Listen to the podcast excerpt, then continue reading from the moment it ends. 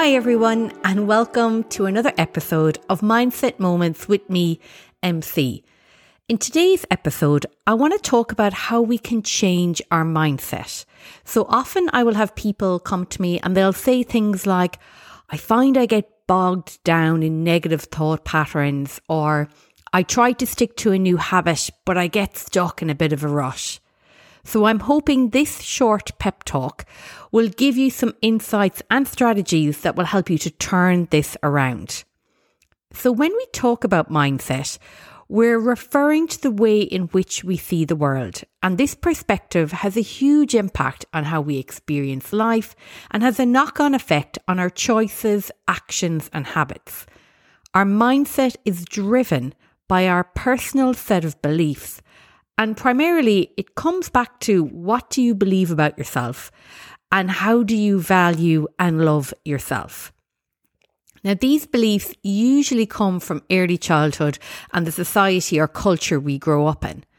And as an Irish person, I know there's lots of great values that I've inherited from my background, but there are also beliefs in that cultural mix that can really hinder or hold me back from living life to the fullest. Building an awareness of your beliefs is the first step in making a change to your mindset and understanding what's actually going on in there.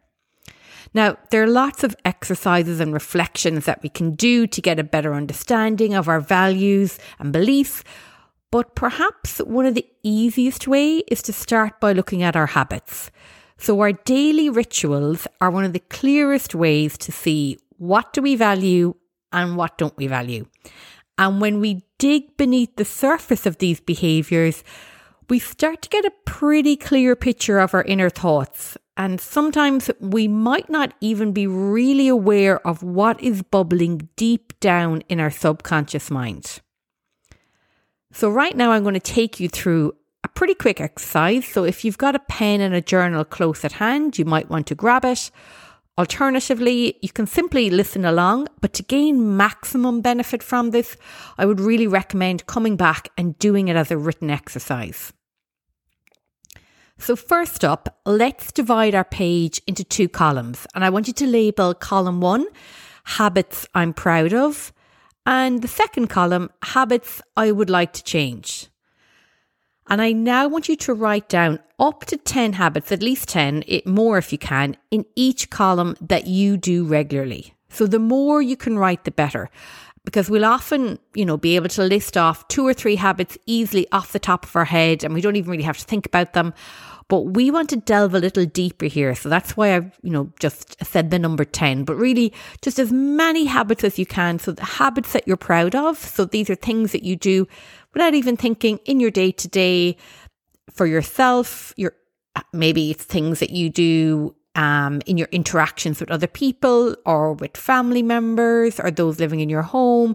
So all just the little things you do that you're like, oh yeah, that I'm really glad I do that. That's a re- really good habit, something I just do. Um, and then the second column, like I said, are those habits that ideally you would like to change. Once you've completed the lists, I want you to take a moment and look at what you've written down. How does it make you feel? Did any surprise you? Was one list easier to complete than the other? And even if you're doing this just in your head as you're listening along, you know, what things popped up straight away? What came straight to mind when you started to think about, you know, dividing this page and having the two lists of habits? Now, if you've written them all down, I want you to look at that list. And in particular, I want you to look at the list of habits you want to change.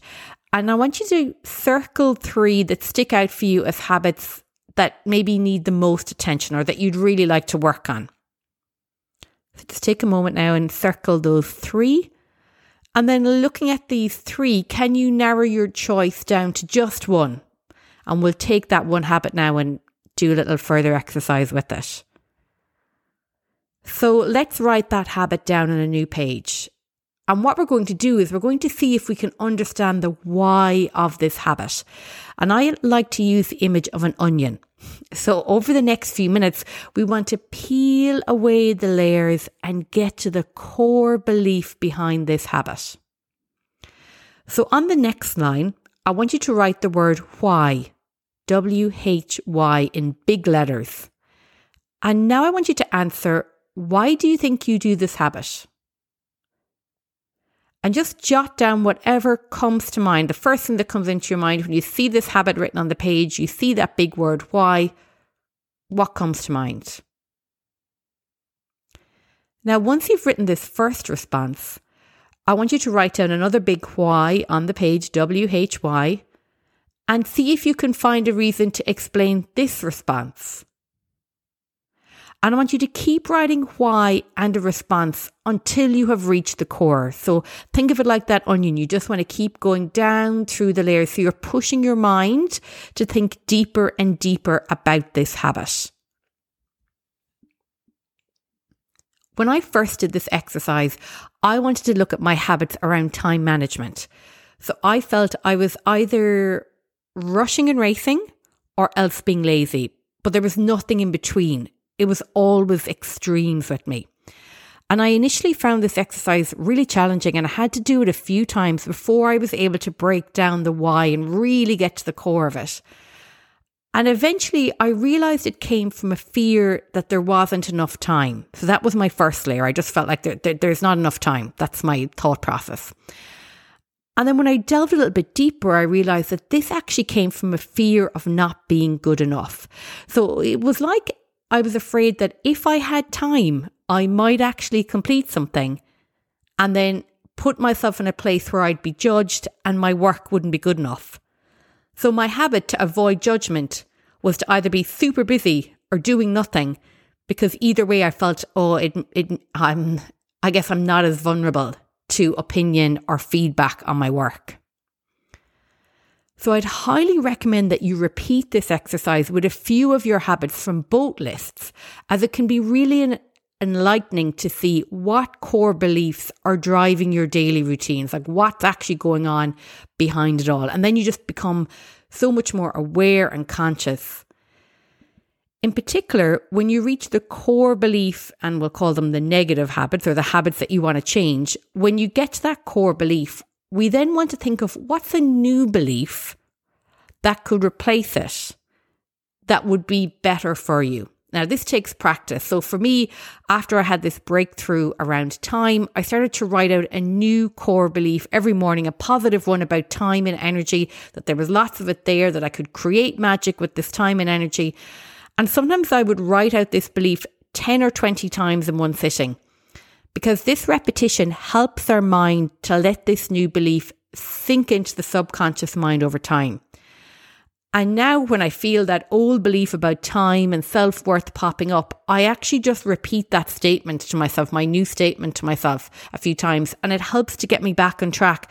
And in particular, it helps me to get out of making excuses. So if I'm like, oh, I couldn't do that because da da da, I'm like, hold up, What's the reasoning behind this? Is this the, this old belief popping up again? Um, or is there something else to it? Um, and it's very interesting to notice that when that starts to happen. Doing exercises like this have also helped me realize that nothing is permanent and that I really can change my life around. That these beliefs are simply thought patterns, they're not facts, and they don't have to define our whole life. And we actually have the choice to either keep carrying these patterns or to change them. Now, I like to compare our mindset to a backpack that you carry every day. So imagine the backpack is full of your beliefs, thoughts, the stories you tell yourself, etc. And depending what's in the backpack, it can sometimes feel really heavy to carry, especially if there are a lot of negative stories or limiting beliefs in there. But when you start to explore your mindset, you can actually start to dump out some of the things that no longer serve you and repack things differently. And when you start to build up some of these mindset tools, whether it's meditation or journaling or visualizations, it's almost like you can put that backpack on wheels and actually glide along in your day to day life. Now, it doesn't mean that the wheels won't get caught every now and again, or you might need a, to do a little declutter if you outgrow certain beliefs in the backpack. But it does mean that life can feel a lot easier and lighter. And the best part is that we get to experience life in a whole new way because we're conscious of what we're bringing with us. So if you're feeling like the stories in your mind are holding you back, why not take a few moments and get out a journal and do a little repacking? Because trust me, you won't regret it. And this is where I leave you. Until next time, take care.